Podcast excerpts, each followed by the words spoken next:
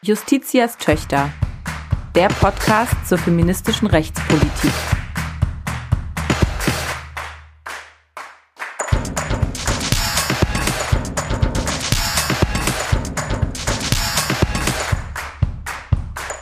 Ein Podcast des Deutschen Juristinnenbundes.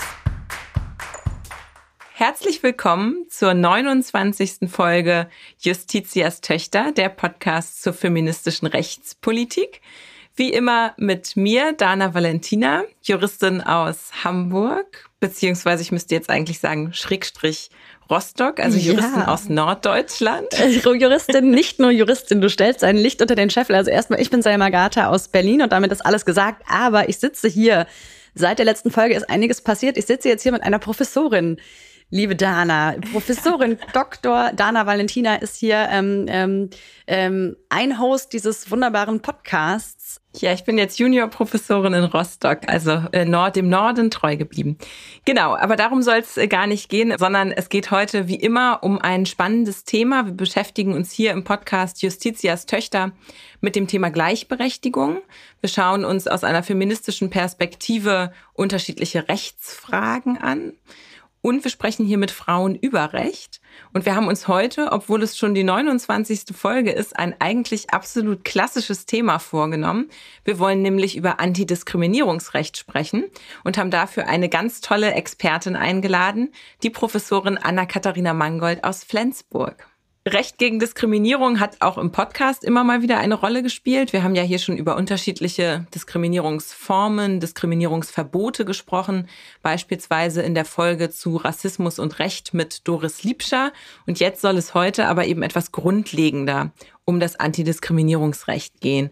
Und bevor wir mit unserer Expertin darüber sprechen, ist es hier ja gute Tradition, dass wir einige grundlegende Begriffe, Konzepte und Rechtsgrundlagen ein wenig erläutern. Und damit wollen wir auch heute anfangen und vielleicht zunächst einmal starten mit dem Begriff der Diskriminierung, der ja im Antidiskriminierungsrecht ganz zentral ist. Und vor allen Dingen ist es vielleicht eingangs ganz wichtig, einmal abzugrenzen, was ist eigentlich nur eine Ungleichbehandlung und was ist schon eine rechtlich relevante Diskriminierung. Selma, ich habe zwei Beispiele mitgebracht und wollte dich ganz gerne mal fragen, ob es hier jeweils um Diskriminierung geht. Oha. das erste Beispiel, das ich mitgebracht habe, war auch schon mal hier Gegenstand im Podcast. Wir haben ein Unternehmen und das Unternehmen bezahlt Frauen ein geringeres Gehalt als Männern. Und das zweite Beispiel nehme ich vielleicht direkt hinten dran, damit wir uns die Unterschiede so ein wenig anschauen können. Wie wäre es jetzt, wenn wir ein Unternehmen haben, das aus Gründen der Arbeitssicherheit verbietet, Flipflops im Büro zu tragen? Und jetzt kommt aber jemand und sagt, ich trage aber immer Flipflops und fühle mich jetzt diskriminiert. Mhm. Geht es hier um Diskriminierung? Mhm. Ja, gute Fragen, Dana. Und ich finde es auch sehr wichtig, das nochmal eingangs hier abzugrenzen ähm, und vielleicht auch irgendwie so ein bisschen aufzuräumen mit so ein paar verbreiteten Missverständnissen über den Diskriminierungsbegriff, weil es ist gar nicht so abwegig, das in deinem zweiten Beispiel. Und da schon Spoiler, dieses Flipflops-Beispiel würde jetzt meiner Ansicht nach nicht unter den Diskriminierungsbegriff fallen, aber es ist, ähm, finde ich, verbreitet, dass Leute immer mal gerne so sagen, auch so im Laienverständnis, ach, jetzt fühle ich mich aber diskriminiert. Also, worum geht's bei der Diskriminierung und wovon ist sie abzugrenzen? Ich finde in zwei Richtungen. Also erstmal muss man verstehen, dass eine Diskriminierung nicht jede unsachliche Differenzierung ist. Ja, nicht jede Ungleichbehandlung, das hast du ja auch schon so ein bisschen angedeutet, ist auch gleich eine Diskriminierung, sondern eine Ungleichbehandlung, eine Differenzierung entlang verschiedener ganz bestimmter Kategorien macht dann sozusagen die Differenzierung zu einer Diskriminierung. Was sind diese Diskriminierungskategorien oder diese, ja, ähm, manche sagen auch Merkmale, an die angeknüpft wird, so dass es dann zu einer Diskriminierung äh, kommt oder äh, dass es eine Diskriminierung wird?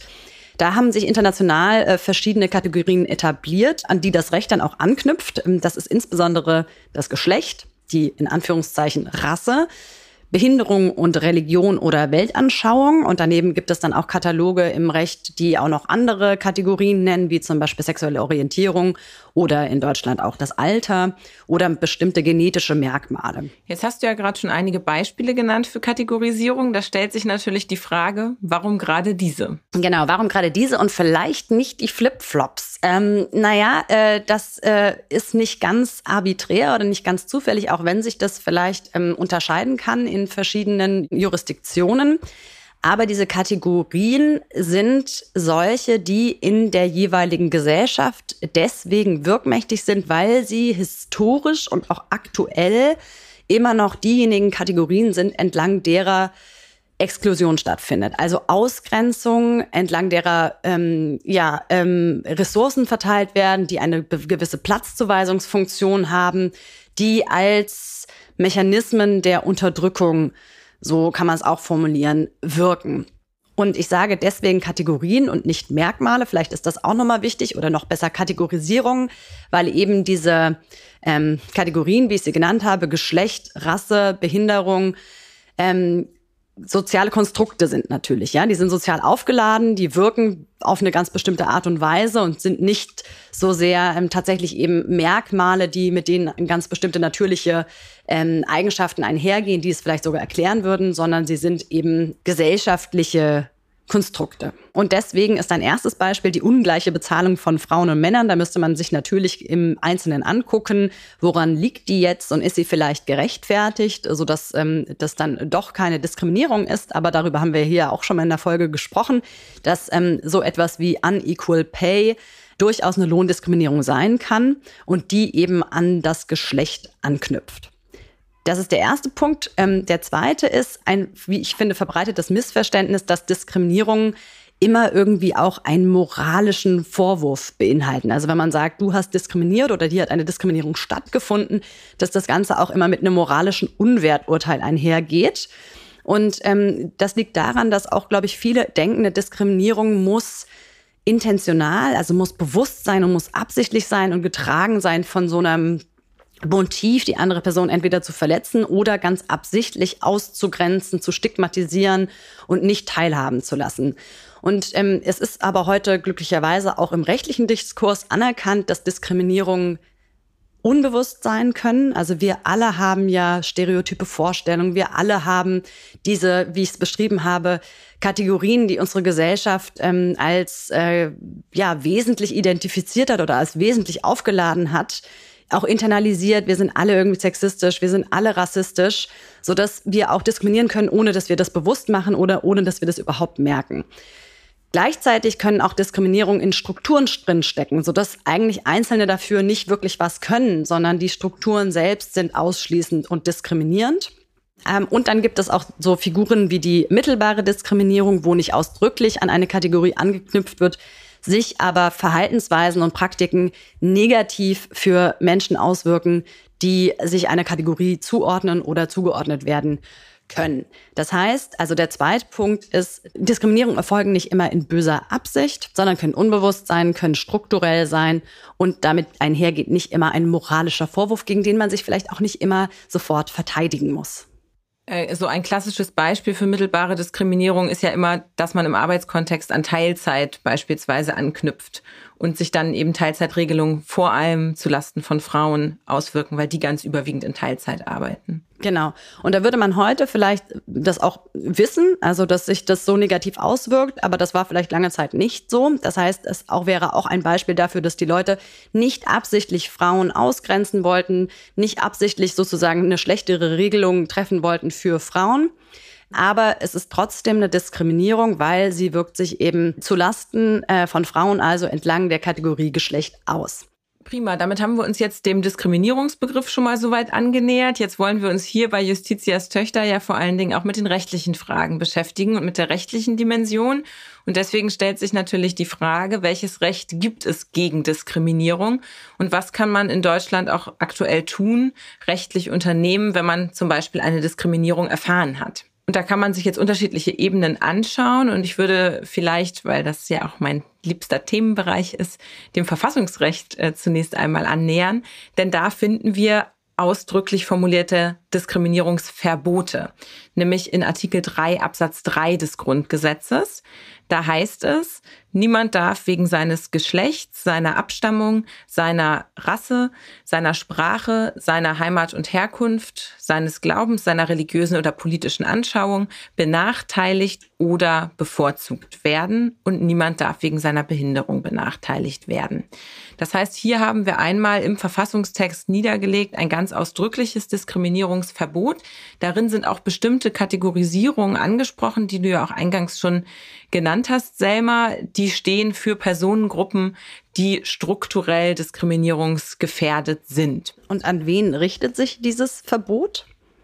Ja, in allererster Linie richtet sich Artikel 3 Absatz 3 erstmal an den Staat. Also das heißt, sämtliche staatliche Akteurinnen dürfen nicht auf Grundlage dieser Kategorisierung oder entlang dieser Kategorisierung Differenzierungen vornehmen, die ungerechtfertigt sind. Sie dürfen also nicht diskriminieren. Und seit wann steht es im Grundgesetz? Du hast gesagt, es ist eine Verfassungsnorm, Artikel 3 Absatz 3 Grundgesetz, das Diskriminierungsverbot, was sich an den Staat richtet. Seit wann gilt das? Also den Artikel 3 Absatz 3 gibt es in seinem ersten Satz seit es das Grundgesetz gibt. Also seit 1949, seit Verkündung steht das da so drin. Der äh, zweite Satz zur Behinderung, der ist dann später dazu gekommen. Aber das heißt, wir können sehen, also dieses staatliche dieses Diskriminierungsverbot, was hier formuliert wird, ähm, gehört äh, von Anbeginn an zum Verfassungsrecht. Und dieses Diskriminierungsverbot adressiert jetzt in allererster Linie den Staat wobei es auch so eine Ausstrahlungswirkung ins Privatrecht geht. Aber in allererster Linie ist erstmal der Staat adressiert. Aber so wie es ist bei Verfassungsnormen, das ist jetzt nicht äh, schrecklich konkret und äh, bedarf deshalb noch näherer einfach gesetzlicher Ausgestaltung. Und einen ganz interessanten aktuellen Versuch gibt es mit dem Landesantidiskriminierungsgesetz Berlin, das nämlich versucht gerade die Verpflichtung, die die Diskriminierungsverbote für den Staat bedeuten, nochmal so auszubuchstabieren, dass es dort möglich wird, individualrechtlich gegen Diskriminierung von staatlichen AkteurInnen sich auch zur Wehr zu setzen. Zum Privatrecht da ist vor allen Dingen das AGG, das Allgemeine Gleichbehandlungsgesetz, das zentrale Regelungswerk, was nochmal für den Bereich des Arbeitsrechts und auch für bestimmte zivilrechtliche Massengeschäfte nähere Regelungen beinhaltet. Und Selma, dazu kannst du uns etwas mehr berichten. Ja, also das allgemeine Gleichbehandlungsgesetz, du sagst es, vielleicht kann man dann den Paragraph 1 sich mal kurz angucken und vor Augen führen. Da steht drin, dass das Gesetz die Benachteiligungen aus Gründen der Rasse oder wegen der ethnischen Herkunft, des Geschlechts, der Religion oder Weltanschauung, einer Behinderung, des Alters oder der sexuellen Identität verhindern oder beseitigen möchte. Das ist Ziel des Gesetzes und das Gesetz kennt dann verschiedene Diskriminierungsverbote in verschiedenen Bereichen, im Arbeitsrecht und im zivilrechtlichen Massenverkehr. Und was daran vielleicht jetzt besonders ist, ist, es richtet sich eben nicht mehr nur an den Staat. Es ist nicht mehr nur so, dass der Staat die BürgerInnen nicht diskriminieren darf, was ich finde ja auch eine einigermaßen Selbstverständlichkeit ist. Deswegen steht es seit Jahr und Tag im Grundgesetz. Dieses Gesetz, das allgemeine Gleichbehandlungsgesetz, adressiert Private. Das heißt, BürgerInnen untereinander dürfen nicht diskriminieren, also dürfen einander nicht diskriminieren, so sagt es das Gesetz. Aber es gibt es erst seit 2006. Und vorher war es auch nicht überall erlaubt, massiv zu diskriminieren, aber dass es halt so allgemein verboten ist zu diskriminieren, das gilt erst seit 2006. Genau, und im Detail über das Antidiskriminierungsrecht, die Ideen des Antidiskriminierungsrechts, die Konzepte, die dahinter stehen, sprechen wir mit unserer heutigen Expertin, mit Professorin Anna-Katharina Mangold. Sie ist die Expertin im Antidiskriminierungsrecht, Vordenkerin, Kämpferin und Inspiration unzähliger feministischer junger Juristinnen. Und es ist uns deswegen eine ganz besondere Freude, dass wir heute mit ihr sprechen können. Liebe Katharina, schön, dass du da bist. Äh, herzlichen Dank, dass ich da sein darf. Ich muss sagen, dass ich ein bisschen erröte, denn die Ehre ist ja umgekehrt auf meiner Seite. Ich höre so gerne euren Podcast und bin so begeistert und ganz aufgeregt, dass ich hier sein darf. Allerorts Aufregung und Vorfreude, liebe Katharina. Ich steigere sie noch, indem ich dich jetzt nochmal vorstelle, unseren Hörerinnen und Hörern, wie es bei uns gute Tradition hat. Du bist, ähm, das sage ich als allererstes, denn wir sind der Podcast des Deutschen Juristinnenbundes, aktuell seit 2021 Vorsitzende der Kommission Europa und Völkerrecht. Aber du hast vor allem eine ganz beeindruckende wissenschaftliche Karriere schon hingelegt. Du hast promoviert, 2009 die Promotion abgeschlossen bei Professor Dr. Rainer Wahl in Freiburg. Du hast dann anschließend ein juristisches Masterstudium abgeleistet an der University of Cambridge in Großbritannien.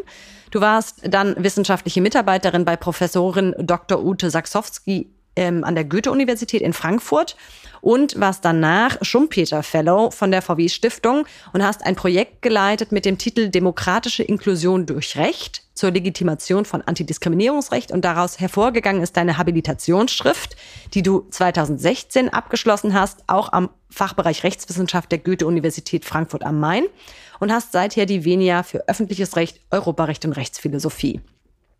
Du hast dann zwischen 2016 und 2018 verschiedene ähm, verschiedene Lehrstühle vertreten an der Universität Konstanz und an der Humboldt-Universität zu Berlin und bist seit April 2019 Professorin für Europarecht an der Europa-Universität Flensburg. Ein besonderer Schwerpunkt deiner Forschung liegt in den Fragen der Gleichstellung von Frauen und im Antidiskriminierungsrecht. Und das Antidiskriminierungsrecht hast du unlängst bereichert durch das erste Handbuch Antidiskriminierungsrecht, welches du herausgegeben hast mit Merdat Payande. Das ist gerade frisch, druckfisch in den Läden erhältlich und möchte die Grundlinie des Antidiskriminierungsrechts herausarbeiten, die Strukturen, die maßgeblichen Rechtsfiguren und wesentlichen Konzepte, die diese Rechtsmaterie prägen. Und über einiges davon werden wir jetzt mit dir sprechen können und freuen uns wirklich sehr auf das Gespräch. Katharina ähm, Selmer und ich haben eben schon in der Einleitung so ein wenig darüber gesprochen, was Diskriminierung ausmacht. Und wir haben versucht herauszuarbeiten, dass Diskriminierung jetzt nicht einfach nur jede irgendwie geartete unsachliche Differenzierung ist. Andererseits aber auch nicht immer mit so einem moralischen Vorwurf einhergehen muss von, man hat irgendwie jetzt absichtlich äh, jemanden diskriminiert. Ähm, dich möchten wir jetzt ganz einleitend gerne fragen, warum braucht es denn eigentlich Recht gegen Diskriminierung? Recht gegen Diskriminierung braucht es aus meiner Sicht, weil ähm, gesellschaftliche Verhältnisse historisch entstehen und sich in dieser den Strukturen, die dann entstehen, in den Institutionen, die entstehen, diese Geschichte ablagert. Und diese Geschichte ist geprägt von Exklusionen, von Ausschlüssen, von Personengruppen, denn die Gesellschaft ist nicht frei von Hierarchisierungen. Und da ist ganz wichtig, dass Menschen in Kategorien eingeordnet werden, also in Unterausprägungen von Kategorien. Zum Beispiel werden Menschen eingeordnet in Männer und Frauen, Menschen werden eingeordnet in Weiße und Nicht-Weiße, Menschen werden eingeordnet in behindert oder nicht behindert und so weiter. Es gibt eine ganze Reihe von solchen Unterschieden. Unterscheidungen. Und manche davon sind historisch extrem wirkmächtig gewesen in diesen Ausschlussmechanismen, die sie erzeugt haben. So sehen wir zum Beispiel, dass in vielen äh, Organisationen wir einfach krasse Unterrepräsentation von Frauen oder People of Color haben oder Menschen mit internationalem Familienhintergrund, wie ich jetzt gelernt habe, was einen, einen schönen Ausdruck finde. Ähm, natürlich Menschen mit Behinderungen, ähm, in, äh, aus historischen Gründen eben nicht als die selbstbestimmten autonomen Subjekte behandelt wurden äh, und immer noch nicht behandelt werden die sie eigentlich sind, nach der Idee der Demokratie, wo wir alle gleiche Subjekte sind. Und um das zu ändern, brauchen wir Recht. Das funktioniert nicht von selber, eben weil es jenseits der Handlungsmacht der Einzelnen liegt und sich in diesen institutionellen Strukturen abge abgelagert hat, kann man sagen. Damit machst du ja auch schon das ja transformatorische oder transformative Potenzial des Rechts gegen Diskriminierung stark wir beobachten immer wieder, dass der Einsatz gegen Diskriminierung auch nicht nur der mit Recht, sondern auch gesellschaftspolitisch der Einsatz gegen Diskriminierung ganz stark auf Gegenwind stößt. So formuliere ich das jetzt mal. Und auch das Recht gegen Diskriminierung wird in der Rechtswissenschaft äh, und wurde auch rechtspolitisch ja von konservativer Seite sehr stark bekämpft. Wir haben einleitend gesagt, das allgemeine Gleichbehandlungsgesetz gibt es erst seit 2006. Und das ähm, ging ja einher mit sehr starken Gegenreaktionen ähm, aus der Rechtswissenschaft und der Rechtspolitik. Wie erklärst du dir, dass dieser Einsatz, auch der rechtliche gegen Diskriminierung, so als Bedrohung wahrgenommen wird? Die Idee, also der Widerstand gegen das Antidiskriminierungsrecht, was ja eine Umsetzung von europäischen Richtlinien war, ähm, kommt meines Erachtens daher, dass dort die Idee des autonom handelnden Subjekts als eines neutralen, objektiven Subjekts aufgebrochen wird.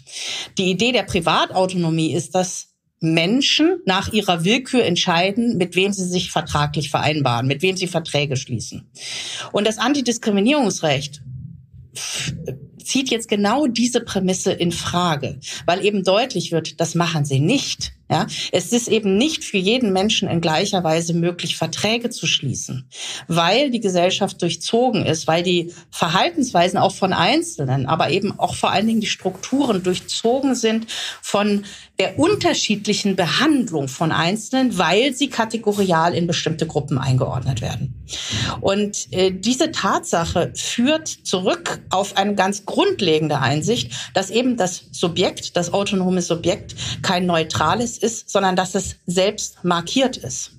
Also es ist das männliche, ähm, ähm, able-bodied, wie wir sagen, also nicht behinderte äh, Subjekt, das ähm, vollerwerbstätig ist, was äh, Verträge schließen kann nach Lust und Laune. Ne?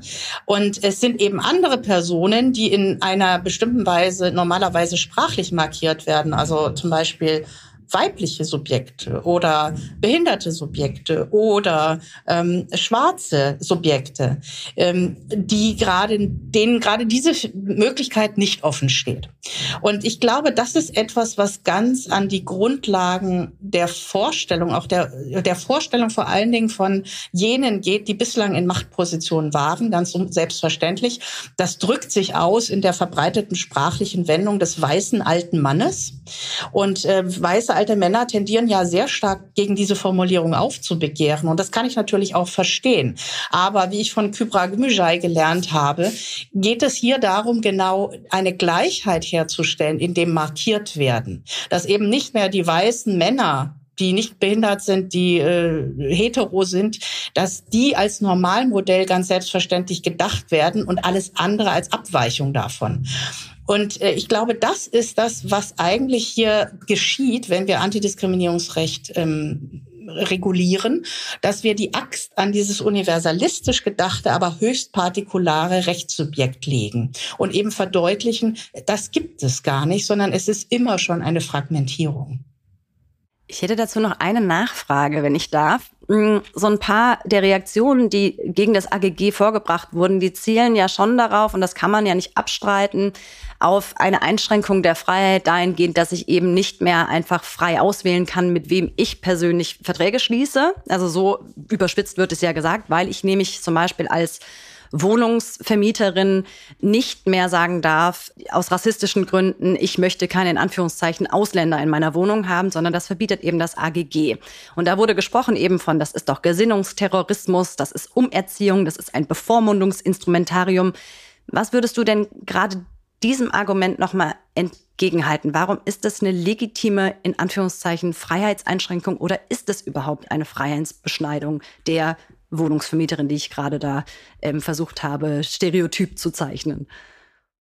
Anschließend an das, was ich gerade gesagt habe, wird deutlich, dass eben nicht alle die gleiche Freiheit haben, sich vertraglich zu ähm, binden. Und das wird offengelegt. Das heißt, nur manche können eben rassistisch diskriminieren und manche werden rassistisch diskriminiert. Und die Frage ist, ob wir als Gesellschaft das wollen, ob das ein Bild ist, was wir haben. Wir sind ja nicht in einer vorrechtlichen Gesellschaft, sondern wir sind immer schon in einer verfassten Gesellschaft und wir sind in einer demokratischen Gesellschaft verfasst. In der Demokratie aber ist die Idealvorstellung, dass alle Menschen gleich sind. Und damit Demokratie funktionieren kann, so ist jedenfalls meine zentrale These in meinen Arbeiten, äh, brauchen wir die Einsicht, Einsicht, dass es nicht ausreicht, mit einem Ideal zu arbeiten, was tatsächlich überhaupt nicht existiert oder nicht eingehalten wird, sondern dass wir uns diesem Ideal immer auch annähern müssen. Das bedeutet, dass wir dafür sorgen müssen, dass diese demokratische Gleichheit auch erzeugt wird oder dass jedenfalls Schutz vor Ungleichbehandlungen gegeben wird, weil eben das Verhalten der Einzelnen untereinander im privaten Feld, also im privatrechtlichen Vertragsfeld, Auswirkungen darauf hat, wie wir einander als demokratische BürgerInnen äh, betrachten. Um jetzt dein Beispiel, Selma, aufzugreifen von der Vermietung und dem Ausschluss von Mietverträgen. Das ist eben etwas, was in einer demokratischen Gesellschaft überhaupt nicht geht. Menschen ohne Ansehen ihres So-Seins, ihrer Persönlichkeit einfach aufgrund der Zuschreibung zu einer bestimmten Personengruppe ähm, auszuschließen von essentiellen Verträgen und dazu zählen eben Arbeitsverträge, dazu zählen Wohnungsverträge und dazu zählen äh, Geschäfte über den täglichen Bedarf und Versicherungen. Die sind halt besonders relevant. Wenn wir da Menschen haben, die ausgeschlossen werden, dann geht es wirklich an ihre Existenz. Und das ist etwas, wovor wir schützen müssen. Du hast ja eben schon über Machtverhältnisse gesprochen, auch über Hierarchisierung, also die strukturelle Dimension, die auch immer eine Rolle spielt, wenn wir über Diskriminierung sprechen. Jetzt hat das AGG, wenn wir bei dem Beispiel mal bleiben, ja Instrumente, die äh, ausgestaltet sind als subjektive Ansprüche, als äh, subjektiver Rechtsschutz. Also ich kann dann persönlich auf Entschädigung beispielsweise klagen, wenn ich diskriminiert wurde. Wie passt das denn eigentlich zusammen? Also kann das funktionieren, so ein strukturelles Phänomen adressieren zu wollen mit äh, derart individualisierten Instrumenten? Also ähm, jetzt ist es so, dadurch, dass ich vor allen Dingen auf Schadensersatz klagen kann und eben nicht auf ähm, Eingehung des Vertrages, ja, normalerweise ist es sehr schwierig, das durchzusetzen. Äh, wird dann folgendes Argument daraus gesponnen. Gerade weil Diskriminierungsopfer auf Schadensersatz klagen, wird ihnen vorgehalten, dass sie ja geldgierig seien und sie würden das ja nur machen, um das Geld zu bekommen. Mhm. Aber man muss sich in Erinnerung rufen, es ist die einzige Möglichkeit, wie Private überhaupt Antidiskriminierung, gegen Diskriminierung vorgehen, wenn sie von anderen Privaten ähm, ähm, erfolgt, also ausgehend von anderen Privaten. Äh, ein Beispiel, was ich da auch immer sehr schön finde für die Dysfunktionalität dieser Art gegen Diskriminierung vorgehen zu müssen aus Sicht der Einzelnen, sind die Disco-Einlassfälle. Ja, da ist es nämlich so, wenn also Menschen rassistisch an der Diskotüre hm, diskriminiert werden, rassistisch und sexistisch, muss man sagen, weil eben äh, Männer, junge Männer mit ähm, zugeschriebenen Migrationshintergrund dann nicht eingelassen werden dass die Schadensersatz bekommen und das ist auf adressiert worden mittels von Testing. Also da sind Gruppen losgegangen, manche eben, die als äh, Bio-Deutsche wahrgenommen werden und manche, die nicht so wahrgenommen werden. Und die haben geguckt, an welchen Diskurs werden wir denn eingelassen. Natürlich auf der Basis der Erfahrung, dass es rassistische Einlasspraktiken gibt. Und dann kam also das AG Oldenburg auf folgende sehr interessante Idee. Das sei ja alles richtig und schön, dass hier rassistisch diskriminiert worden sei. Aber dieses Testing da müsse man ja davon ausgehen, dass die erwartet haben, rassistisch diskriminiert zu werden. Und weil sie das erwartet haben, kann es ja für sie nicht so schlimm gewesen sein. Deswegen halbieren wir mal den Schadensersatz. Ich reformuliere dieses Argument mal.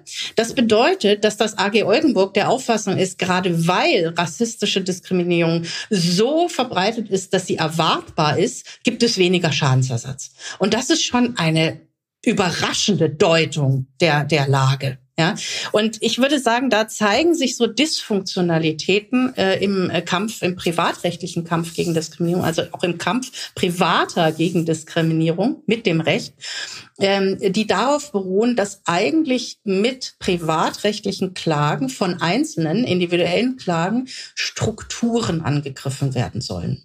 Und dass das nicht vollkommen reibungslos funktionieren kann, ich glaube, das sehen wir an einer Vielzahl von Fällen. Und nicht zuletzt sehen wir es daran, dass es eben für Einzelne extrem schwierig ist, äh, Ressourcen aufzubringen, gerade diese ähm, ja sehr undurchsichtigen rechtlichen Verfahren überhaupt in Angriff zu nehmen. Es gibt ja auch äh, jetzt ganz aktuell zwei Entscheidungen des äh, EGMR, die sich auch nochmal beschäftigt haben mit äh, individuell äh, durchgesetzten Ansprüchen auf Grundlage von Antidiskriminierungsrecht und wo sich auch nochmal gezeigt hat, auch der Staat muss da vielleicht auch ein bisschen was tun. Und wenn nicht so ganz klar ist, gab es eine Diskriminierung oder nicht, also in dem einen Fall ging es um Racial Profiling im äh, Zug, dann muss äh, auch die zuständige staatliche Institution, in dem Fall äh, die Polizei und dann auch die Strafverfolgung, da auch ein bisschen ähm, Aufklärung betreiben und sich anschauen, was ist denn da wirklich konkret passiert. Vielleicht kannst du zu diesen aktuellen Entscheidungen auch noch etwas sagen. Ja, gerne. Ähm, die eine Entscheidung betrifft Deutschland und ist deswegen von großer Tragweite. Ähm, vielleicht ein bisschen zum Hintergrund. In Deutschland haben wir also seit 2006 das AGG und erst seit 2020 das Berliner Landesantidiskriminierungsgesetz.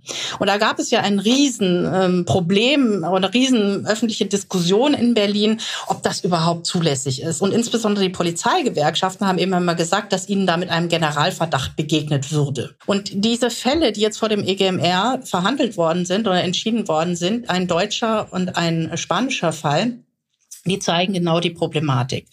Denn ähm, bei sogenannten anlasslosen Polizeikontrollen, wo also die Polizei zum Beispiel durch einen Zug geht und sich dann Leute raussucht, willkürlich, muss man sagen, vielleicht aber auch nach irgendwelchen rationalen Kriterien, das weiß man nicht so genau, und dann zufällig die einzigen Menschen mit dunkler Hautfarbe herauspicken im ganzen Waggon. Das wirkt aus der Sicht derjenigen, die davon betroffen sind, diskriminierend. Die werden an den Pranger gestellt, sie müssen sich identifizieren, alle anderen müssen das nicht machen. So, und aus der Sicht derjenigen, die von solchen Eingriffen, Grundrechtseingriffen betroffen sind, stellt sich jetzt die Frage, was kann ich da machen? Ja? Und normalerweise sagen wir ja, bei Grundrechtseingriffen muss sich immer der Staat rechtfertigen. Aber in Deutschland ist es jetzt bislang eigentlich so, dass die Polizei lediglich darauf weist, dass, verweist, dass sie immer Lageerkenntnisse hat. Und die Lageerkenntnisse sind halt so, dass eher äh, dunkelhäutige Menschen irgendwelche Aufenthaltsdelikte in Grenzzügen begehen oder Drogenschmuggeln oder was immer ihnen gerade vorgeworfen wird. Und deswegen sei es gerechtfertigt, dass die herausgepickt werden. Und das ist jetzt etwas, wo ähm, der EGMR gesagt hat, so einfach geht's nicht. Insbesondere wenn überhaupt nicht so ein Grund gegeben wird, sondern wenn gesagt wird, na ja, also wir hatten einfach so das Gefühl, dass wir euch kontrollieren müssen. Also ähm, äh, den Vater mit seiner Tochter, die die einzigen Dunkelhäutigen in diesem Waggon waren. Äh, und äh, da geht es jetzt darum, dass der EGMR moniert hat, dass es keine unabhängige Behörde gibt in, äh, außerhalb der Polizei oder innerhalb der Polizeistrukturen, aber jedenfalls unabhängig, die solche Vorwürfe, dass es sich hier um rassistisches Verhalten seitens der Vollzugsbeamtinnen gehandelt habe, ähm, äh, zu untersuchen. Das ist das eine Problem. Und das zweite Problem war, dass die Verwaltungsgerichte auch sich die Sache gar nicht angeguckt haben, weil sie gesagt haben, und das ist schon absurd, weil die Sache ja schon abgeschlossen ist. Deswegen gucken wir uns das in der Sache gar nicht an. Und das hat der EGMR in der Mehrheitsmeinung moniert und gesagt, so geht's nicht, Leute. Wir müssen schon effektive Aufklärung betreiben. Und dafür muss auch eben tatsächlich in der Sache entschieden werden. Und man kann nicht so Larifari das auf der Zulässigkeitsebene ab, ähm, ja, abwickeln und dann zur Seite schieben. Ich persönlich finde, dass diese Entscheidung jetzt schon extrem weitreichend ist, weil sie auch darauf verweist, wie wichtig die Schaffung von unabhängigen Institutionen sind, die die Einzelnen davon entlasten, solche Beschwerden zu erheben. Denn in dem konkreten Fall, derjenige, der äh, kontrolliert wurde, der Vater mit seiner Tochter, der ist offensichtlich so oft von Diskriminierung und rassistischer Kontrolle betroffen worden, dass er einen Verein mitgegründet hat, die genau gegen solche rassistischen polizeilichen Praktiken ähm, ja vorgehen wollen. Und das ist eben wichtig zu sehen, dass die Einzelnen hier ähm, auch die Ressourcen nur aufbringen können, wenn sie eben als Kollektiv und solidarisch in einer Mehrheit von Personen äh, agieren und nicht die Einzelnen das tragen müssen, diese ganzen Lasten, finanziell, psychisch, zeitlich und so weiter. Mhm.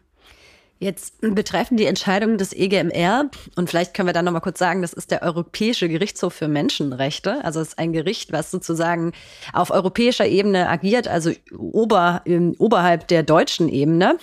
Das ähm, waren Konstellationen, die betrafen wieder das Verhältnis von Staat zu BürgerInnen. Und wir haben jetzt so ein bisschen drüber gesprochen, was folgt aus der Entscheidung. Ähm, mich würde natürlich jetzt mal interessieren, was sagt uns das vielleicht auch für die Fälle, die uns vorher interessiert haben, nämlich die unter Privaten? Was ähm, stellen sich da vielleicht für ähnliche Probleme? Und ähm, ich zähle da natürlich ab auf die auch dort super schwierige Beweislage oder Beweissituation. In Diskriminierungssituationen stellt sich aus der Sicht derjenigen, die sich von Diskriminierung ähm, betroffen wähnen, immer die Frage, dass sie nicht wissen, warum macht die andere Seite das?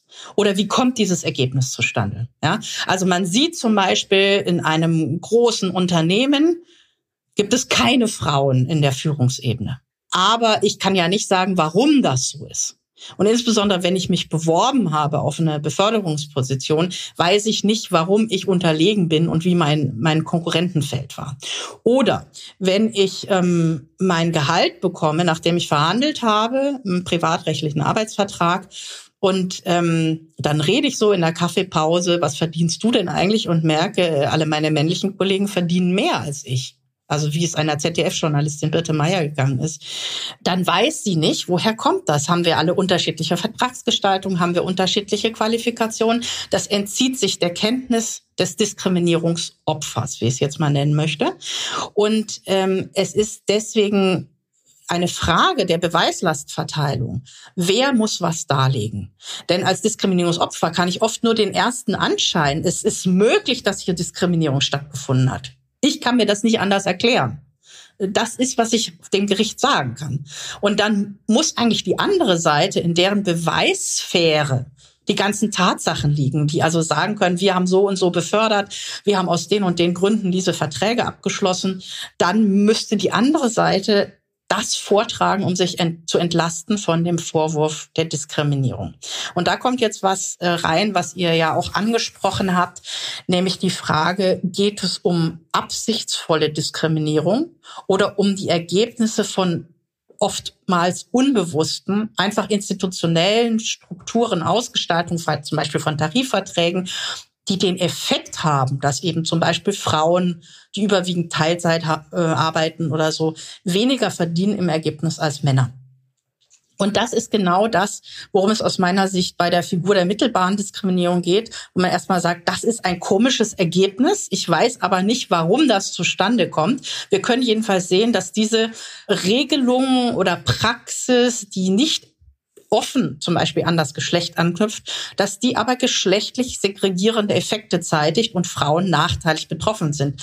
In der Gestalt, dass sie ein höheres eine sehr viel höhere Wahrscheinlichkeit als äh, männliche Kollegen haben, zum Beispiel weniger zu verdienen. Und das ist also ähm, diese berühmte Figur der mittelbaren Diskriminierung, die als Beweislastverteilung eigentlich entstanden ist.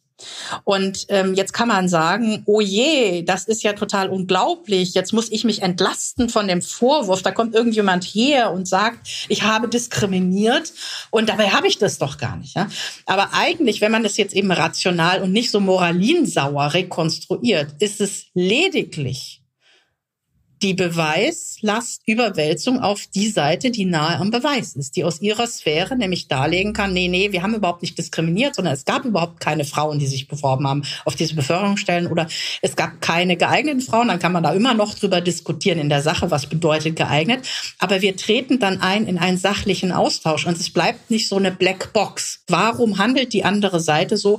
Wie kommt es zu diesen Strukturen, zu diesen Ergebnissen? Ähm, weil die Einzelnen dem so so gegenüberstehen. Wir haben jetzt ähm, über verschiedene ähm, Facetten auch schon gesprochen und vor allem auch Herausforderungen, die sich stellen, ähm, wenn man mit Recht gegen Diskriminierung vorgehen möchte. Ähm, wir haben da zum Beispiel auch drüber gesprochen, was die Rechtsfolgen angeht, dass es da immer irgendwie auf Schadensersatz gerichtet ist, wenn die einzelne Person darauf hingeht und das Gerichte dann möglicherweise nicht so bereit sind, viel Schadensersatz zuzusprechen, insbesondere wenn es irgendwie eine strukturelle Dimension hat.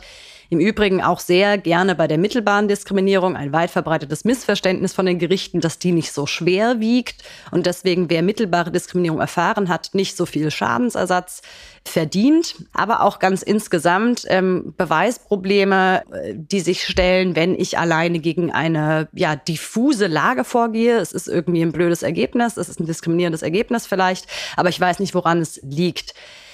Würdest du sagen, dass das Recht, eigentlich was wir haben mit dem AGG, jetzt in Berlin vielleicht auch mit dem LADG, schon weit genug geht und stark genug ist, um Diskriminierung wirkmächtig anzugehen. Dann haben wir in Deutschland ein ausreichend starkes Antidiskriminierungsrecht. Ich glaube nicht, weil ich sehe, wie die Praxis der Gerichte ist, die sich extrem schwer tun, insbesondere mit diesen Beweisfragen und der Beweislastregelung, die nicht nur in der mittelbaren Diskriminierung selbst geregelt ist, sondern auch in dieser besonderen Beweislastregelung im AGG, Paragraph 22 AGG. Da gibt es wirklich absurde Entscheidungen dazu. Und äh, das hat eben auch damit zu tun, dass die Einzelnen gar nicht über die Ressourcen verfügen, diese Fälle so plausibel darzulegen, dass diese strukturelle Dis Dimension deutlich wird. Eben die einzelne ZDF-Journalistin, die aufbegehrt gegen einen höchstwahrscheinlich und aus meiner Sicht eigentlich ganz deutlich diskriminierendes, äh, also geschlechtlich diskriminierendes äh, Entgelt- und Vertragssystem.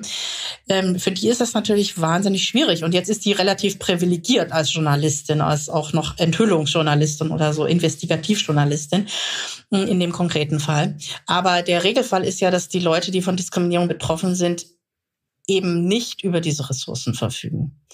Und auch nicht über die Kenntnis. Bin ich die einzige Person, die das betrifft oder sind das viele?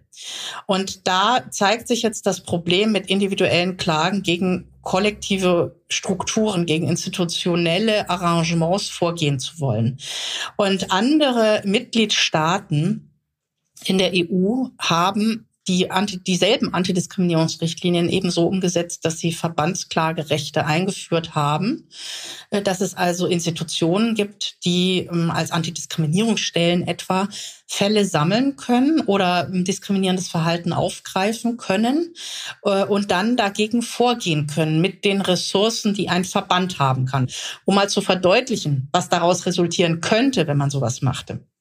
Ein berühmter Fall, den der EuGH entschieden hat, der Europäische Gerichtshof der Europäischen Union, ja, nicht zu verwechseln mit dem Europäischen Gerichtshof für Menschenrechte, über den wir gerade sprachen.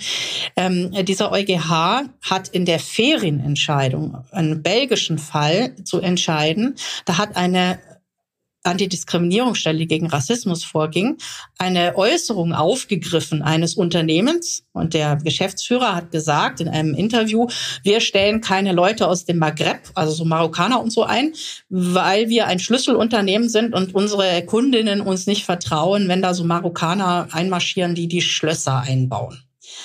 Und komischerweise hat sich keine maghrebinische Person bei denen beworben. Also niemand könnte individuell eine Klage erheben. Aber wenn wir eben einen Verband haben, dann können wir auch solche offen rassistischen Äußerungen eben adressieren. Und genau das ist passiert in, dem Fer in der Ferienentscheidung, auch wenn es gar kein konkret benennbares Opfer gibt, so hat der EuGH entschieden, muss doch so eine Rassist, eine offen rassistische Äußerung eben adressierbar sein rechtlich und ähm, hat da interessante Ausführungen zugemacht. Und das ist genau ein Beispiel, wo wir diese den Ausfall von Rechtskontrolle beobachten können, der daraus resultiert, wenn wir nur die Einzelnen bitten, äh, für uns alle gegen Diskriminierung vorzugehen. Katharina, wir könnten, glaube ich, ewig noch mit dir weitersprechen über das Antidiskriminierungsrecht. Es stellen sich wirklich unfassbar spannende Fragen, über die wir, glaube ich, alle drei hier eine Alles gesagt Folge füllen könnten. Leider haben wir die Zeit nicht und deswegen müssen wir, glaube ich, zur letzten Frage kommen. Und in dieser letzten Frage würde ich eigentlich ganz gerne nochmal den Bogen zurückspannen zum Anfang oder vielleicht auch zu dieser dem, was du uns erzählt hast von der Idee des Antidiskriminierungsrechts, so wie ich dich verstanden habe, nämlich, dass es etwas ist, was wir eigentlich ganz, ja, ich nenne es mal logisch als Demokratie nicht dulden können, Diskriminierung, gegen die wir uns als Demokratie in unserem grundlegenden Selbstverständnis von freien Gleichen, die wir uns hier begegnen, nicht akzeptieren können. Wir müssen da sozusagen eigentlich insgesamt gesellschaftlich alle zusammen gegen vorgehen. Abschließend die kurze Frage, weil wir auch der Podcast für Rechtspolitik sind. Was, ähm, was daraus folgt, hast du ja schon ein bisschen ähm, skizziert, aber was wären so die Forderungen an die Politik vielleicht, was man der drängendste Reformbedarf jetzt wäre, was müsste geändert werden im geltenden Antidiskriminierungsrecht, um dieser Idee gerechter zu werden? Ich denke, eine Verbandsklage würde wirklich ganz viel ändern. Denn wie ich gesagt habe, ich glaube, dass ganz viel im Antidiskriminierungsrecht auch die Probleme, die wir rechtlich damit haben, die Gerichte damit haben, die die Klagenden damit haben, sich letztlich als äh, extrem komplexe prozessuale Probleme darstellen. Und dafür braucht es einfach Expertise, die die Einzelnen gar nicht aufbauen, die auch dezentrale AnwältInnen gar nicht aufbauen können. Wir brauchen einen spezialisierten Diskurs. Und sowas entsteht eben, wenn wir Professionalisierung haben. Und ähm, es gibt äh, vereinzelt Anwältinnen, die sich wirklich sehr, sehr verdient machen um die Entwicklung des Antidiskriminierungsrechts. Ich glaube, ihr hattet auch schon mal eine Kollegin äh, hier im Podcast, äh, Frederike Boll. Aber ähm, das ist natürlich nicht möglich, dass so ganz wenige Leute, die sich da vertieft mit befassen, das schaffen können. Und ich glaube eben, eine Verbandsklagerecht würde dazu führen, dass wir ähm, professionalisiertes Wissen hätten. Ich persönlich bin auch wirklich der Auffassung, dass wir die Antidiskriminierungsstelle des Bundes mit sehr viel mehr Befugnissen ausstatten müssen. Äh, insbesondere fände ich das wünschenswert, wenn wir sowohl auf Bundes- als auch Landesebene, möglicherweise auch auf kommunaler Ebene eben Antidiskriminierungsstellen hätten, die ähm, hinreichend mit Ressourcen ausgestattet sind, um äh, gegen Diskriminierung vorzugehen. Ganz konkrete Forderung. Vielen Dank dafür. Vielen Dank für das sehr informative und spannende und erkenntnisreiche Gespräch, liebe Katharina. Und wir machen weiter mit den feministischen Fundstücken. Ich danke euch. Das war echt super.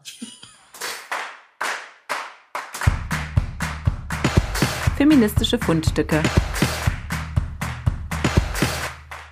Dann wollen wir weitermachen mit unseren feministischen Fundstücken. Das ist ja hier unsere bunte Rubrik, in der wir uns gegenseitig mit feministischen Fakten informieren, uns inspirierende Frauen vorstellen, spannende Rechtsentwicklung und alles rund um das Thema Recht und Feminismus, Recht und Gleichberechtigung. Und wir haben ja in der letzten Folge einen Aufruf gestartet und darum gebeten, dass uns unsere HörerInnen auch sehr, sehr gerne ihre eigenen spannenden feministischen Fundstücke vorstellen und einreichen können. Und dieser Aufforderung, die übrigens übrigens auch nach wie vor weiter gilt, sind einige gefolgt, was uns sehr gefreut hat. Und Selma, ich glaube, du hast ein paar feministische Fundstücke unserer HörerInnen zusammengestellt, ne? Ja, so ist es. Wir haben uns total gefreut. Äh, Katharina, ich weiß nicht, ob du es mitbekommen hast. Ich habe letzte Folge das erste Mal nach 28 Folgen leider kein eigenes Fundstück mitbringen können, weil ich mein Pulver verschossen hatte. Und uns haben jetzt aber ähm, total erfreulicherweise wirklich einige Fundstücke erreicht. Und ich habe mal die Zusammenstellung übernommen, nämlich der Serien, der feministischen Serien Serienempfehlungen, die uns erreicht haben. Was ich ja auch ganz besonders schön finde, denn wir ähm, sind ja jetzt schon wieder im Herbst und im Winter, da hat man ja dann Zeit und äh, Muße hoffentlich ein paar Serien zu gucken. Also uns hat geschickt Theresa gleich drei Miniseries, die sie empfiehlt, nämlich einmal die Netflix-Serie Made in der in wenigen Folgen sehr anschaulich und zugleich einfühlsam dargestellt wird, ähm, welche Schwierigkeiten dazu führen, dass Frauen in gewaltvollen Beziehungen bleiben. Ähm, dann die Netflix-Serie Unbelievable, die habe ich ehrlicherweise hier schon mal vorgestellt. Da geht es, ich habe das auch mit einer Triggerwarnung versehen, wie ich finde, um, um sehr drastische Darstellungen auch von sexualisierter Gewalt und dem Versagen von den Ermittlungsbehörden. Ähm, aber auch von mir nochmal die Empfehlung. Es ist wirklich trotzdem eine sehr gut gemachte ähm, und ich denke auch lebensnahe ähm, Serie. Und dann die ZDF-Serie empfiehlt Theresa noch Heul doch. Da geht es um Therapie. Mm, und wohl auch ähm, Therapie ähm, in Zusammenhang äh, mit, Sex, äh, mit, der, mit dem Erleben sexualisierter Gewalt. Und sie äh, findet gut an der, an der Serie, dass sie es trotzdem schaffen, das mit äh, feministischem Witz und etwas Leichtigkeit zu, ähm, zu äh, verhandeln. Eine weitere und auch letzte Serienempfehlung hat das erreicht von Eva. Sie empfiehlt auch eine Netflix-Serie über Frauenfreundschaften. Sie heißt Die Mädchen aus der letzten Reihe. Und Eva findet die Mädchen aus der letzten Reihe ungewöhnlich im positiven Sinne, weil es hauptsächlich um die besonderen Bande zwischen Freundinnen geht. Und zwar ohne, dass es mal so ähm, ganz äh, problematisch dargestellt wird oder dass es irgendwie dann doch am Ende um den Typen geht oder um ein sich gegenseitiges Ausbuten. Und es werden wohl auch Themen verhandelt, die ansonsten nicht so häufig verhandelt werden, wie zum Beispiel psychische Probleme, weibliche Masturbation, Bodyshaming. Ich habe mich auf jeden Fall sehr gefreut über die Zusendung und bedanke mich an dieser Stelle und freue mich schon auf die nächsten Zusendungen und freue mich jetzt hier ähm, darauf, diese Serienempfehlungen selber angucken zu können. Ja, die machen sehr neugierig, finde ich. Dana, was hast du uns mitgebracht? Ich habe auch einen Tipp erhalten, und zwar von unserer Präsidentin des Deutschen Juristinnenbundes, Professorin Maria Versich. Ich stelle eine absolute Klassikerin vor, würde ich mal sagen. Ich glaube, auch darüber haben wir schon mal im Podcast kurz gesprochen. Und zwar geht es um die Autobiografie von Lore Maria Peschel-Gutzeit. Die trägt den Titel Selbstverständlich gleichberechtigt und ist aus dem Jahr 2012. Und für diejenigen, die das nicht wissen, Lore Maria Peschel-Gutzeit ist Ehrenpräsidentin des Deutschen Juristinnenbundes. Sie war in den äh, späten 70er, Anfang 80er Jahren die erste Vorsitzende unseres Verbandes. Und sie zählt wirklich zu den, ich würde sagen, man kann doch sagen, ersten Juristinnen. Also sie hat in den 50er Jahren ihre juristische Ausbildung absolviert, hatte äh, immer im Schwerpunkt mit den Themen zu tun, Familienrecht, Kinderrechte und Gleichberechtigung von Männern und Frauen. und sie hat eine steile Karriere hingelegt in der Justiz. Sie war unter anderem später auch Justizsenatorin in Hamburg und Justizsenatorin in Berlin. Das alles hat sie gemeistert als alleinerziehende Mutter von drei Kindern. Und äh, Dr. Lore Maria Peschel-Gutzeit ist vor allen Dingen dafür bekannt und berühmt, äh, dass sie sich für die Einführung von Teilzeitarbeit und von Familienurlaub eingesetzt hat im Beamtenrecht. Und äh, da ist in den äh, 60er Jahren eine äh, Gesetzesnovelle äh, passiert, die das eingeführt hat, das Teilzeitrecht. Und die trägt auch heute noch äh, den Titel Lex Special. Also man spricht immer von der Lex Special. Und warum diese Empfehlung äh, jetzt ausgerechnet im Oktober 2022? Dr. Lore Maria Peschel-Gutzeit feiert tatsächlich beachtlich ihren 90. Geburtstag. Und das ist doch ein schöner Anlass, nochmal auf diese Autobiografie hinzuweisen. Ich hatte selber das Vergnügen, vor einigen Jahren äh, an einer Lesung auch teilzunehmen von ihr. Da hat sie Einblick gegeben, ja, in die Widerstände, die sie ganz persönlich zu überwinden hatte. Ähm, aber auch viel, was es für sie bedeutet hat, sich für Frauenrechte einzusetzen, ähm, wie sich die Arbeit in gemeinsamen Bündnissen bezahlt gemacht hat, worauf es auch ankommt und oder beziehungsweise wie es sich auch auszahlen kann, mit guten Argumenten ähm, in diesen Einsatz für Frauenrechte zu gehen. Und was ich persönlich ganz besonders interessant fand, sie hat auch in dieser Autobiografie von einem ihrer Hobbys berichtet. Sie äh, ist nämlich eine passionierte Rallye-Fahrerin gewesen. Also wer da Interesse hat, empfehle ich auf jeden Fall einen Blick in das Buch Selbstverständlich gleichberechtigt. Wunderbar das ist, äh, ich möchte das, äh, möchte mich anschließen. Ich habe Tränen gelacht, als ich dieses Buch gelesen habe. Und eine meiner Lieblingsszenen, die für mich auch äh, zu einem Evergreen geführt hat, ist, wie sie zu einem äh, frauenfeindlichen Richter in das Arbeitszimmer marschierte, uh, der nie Frauen in seinem Senat haben wollte und sagte, wie ich höre, suchen Sie eine Frau. Ja, total gut. Und äh, das ist ein Satz, den man, glaube ich, äh, den Frau eigentlich, glaube ich, super anwenden kann in ganz vielen Situationen. Ja, wirklich. Äh, liebe Katharina, was hast du uns mitgebracht? Wir sind gespannt. Ich habe euch natürlich ein Buch mitgebracht. Und zwar von Gerd Brandenberg, Die Töchter Egalias. Ja. Das ist ein Buch. Da möchte ich zunächst kurz äh, äh, erwähnen, wie das in meinen Besitz gelangt ist, denn das ist auch eine schöne Geschichte. Das habe ich geschenkt bekommen, ungefähr im Jahr 2002 oder so, 2002, 2003, von meinen beiden äh, Kolleginnen ähm, Johanna Kemper und Lena Kühnbach, mit denen zusammen ich in Freiburg damals das Frauen-Mentoring-Programm Justitia gegründet habe. Und das wird jetzt ja schon 20 Jahre alt, unfassbarerweise. Und die haben mir das eben geschenkt. Und ähm, ich fand das so toll, weil ich äh, einfach immer wieder weiter dazu lerne über Feminismus und eben gerade in dieser Zeit habe ich mich ganz viel mit feministischen Grundfragen befasst. Und das Buch von Gerd Brandenberg, Die Töchter Egalias, ist erschienen 1977 auf Norwegisch.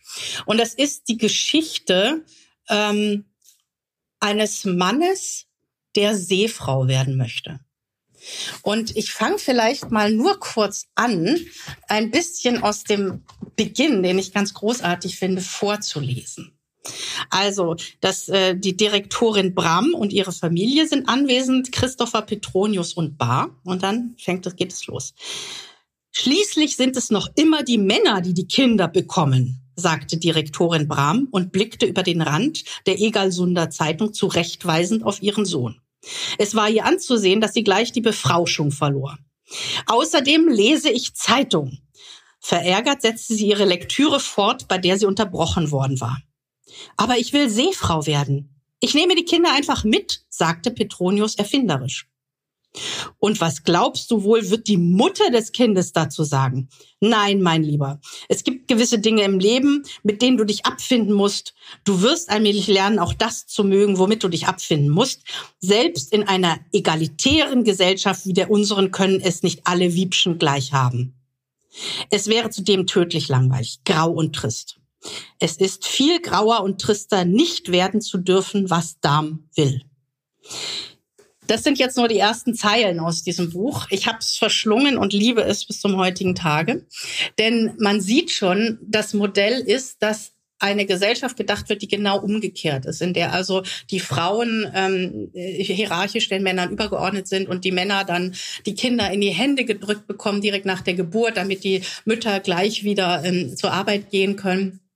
Und das führt dann äh, bei Petronius, also wir begleiten Petronius den Sohn da äh, äh bei seiner ja bei seinem Coming of Age, ne, bei seiner Bewusstwerdung.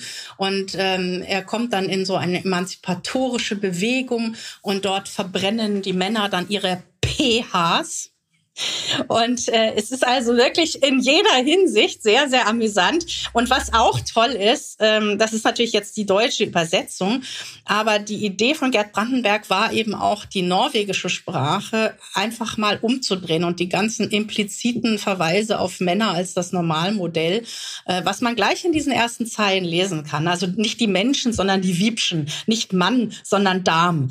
Das einfach mal anders herumzudenken und auch zu lesen. Und das hat hat wirklich meinen Geist in vielfältiger Weise bis zum heutigen Tage angeregt. Nämlich zum einen, weil ich gesehen habe, dass natürlich nicht die Umkehrung der Verhältnisse Gerechtigkeit schafft. Nicht? Also zu sagen, äh, wir machen jetzt alles andersrum, wo jetzt die Frauen bevorzugt werden, das ist natürlich nicht das, worum es geht, sondern es geht darum, Menschen die Möglichkeit zu schaffen, ihre Potenziale zu entfalten und zum Beispiel eben auch als junger Mann Seefrau zu werden. Ja?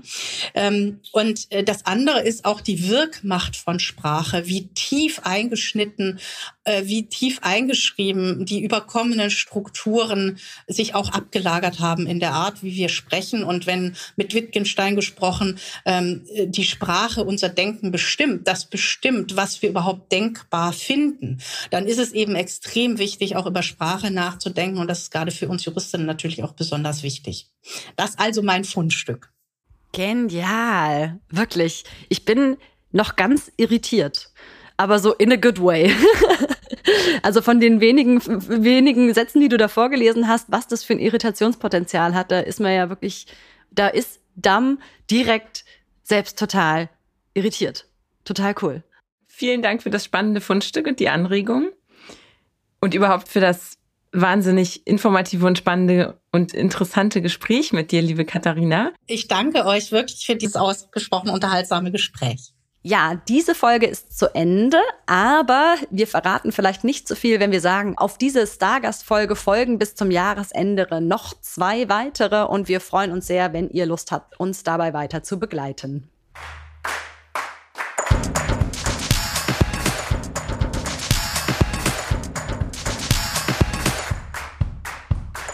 Ein Podcast des Deutschen Juristinnenbundes.